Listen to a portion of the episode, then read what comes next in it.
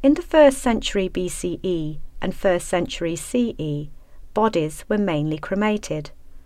The remains were then placed in a container that was either buried in the ground or housed in a tomb. During the 2nd century CE, there was a gradual shift away from cremation. Now the body was buried in the ground or placed in a sarcophagus. Cremation and burial were not allowed within the city walls, and cemeteries developed along the roads that radiated from Rome.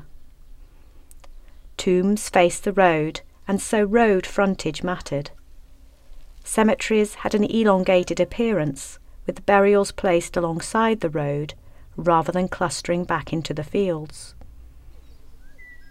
A reasonable impression of a Roman cemetery is given by the tombs and memorials that survive along the Via Appia. The straight road has tombs dotted along its sides. Many monuments are lost, damaged, or heavily restored, but it still evokes the relationship between road and tomb.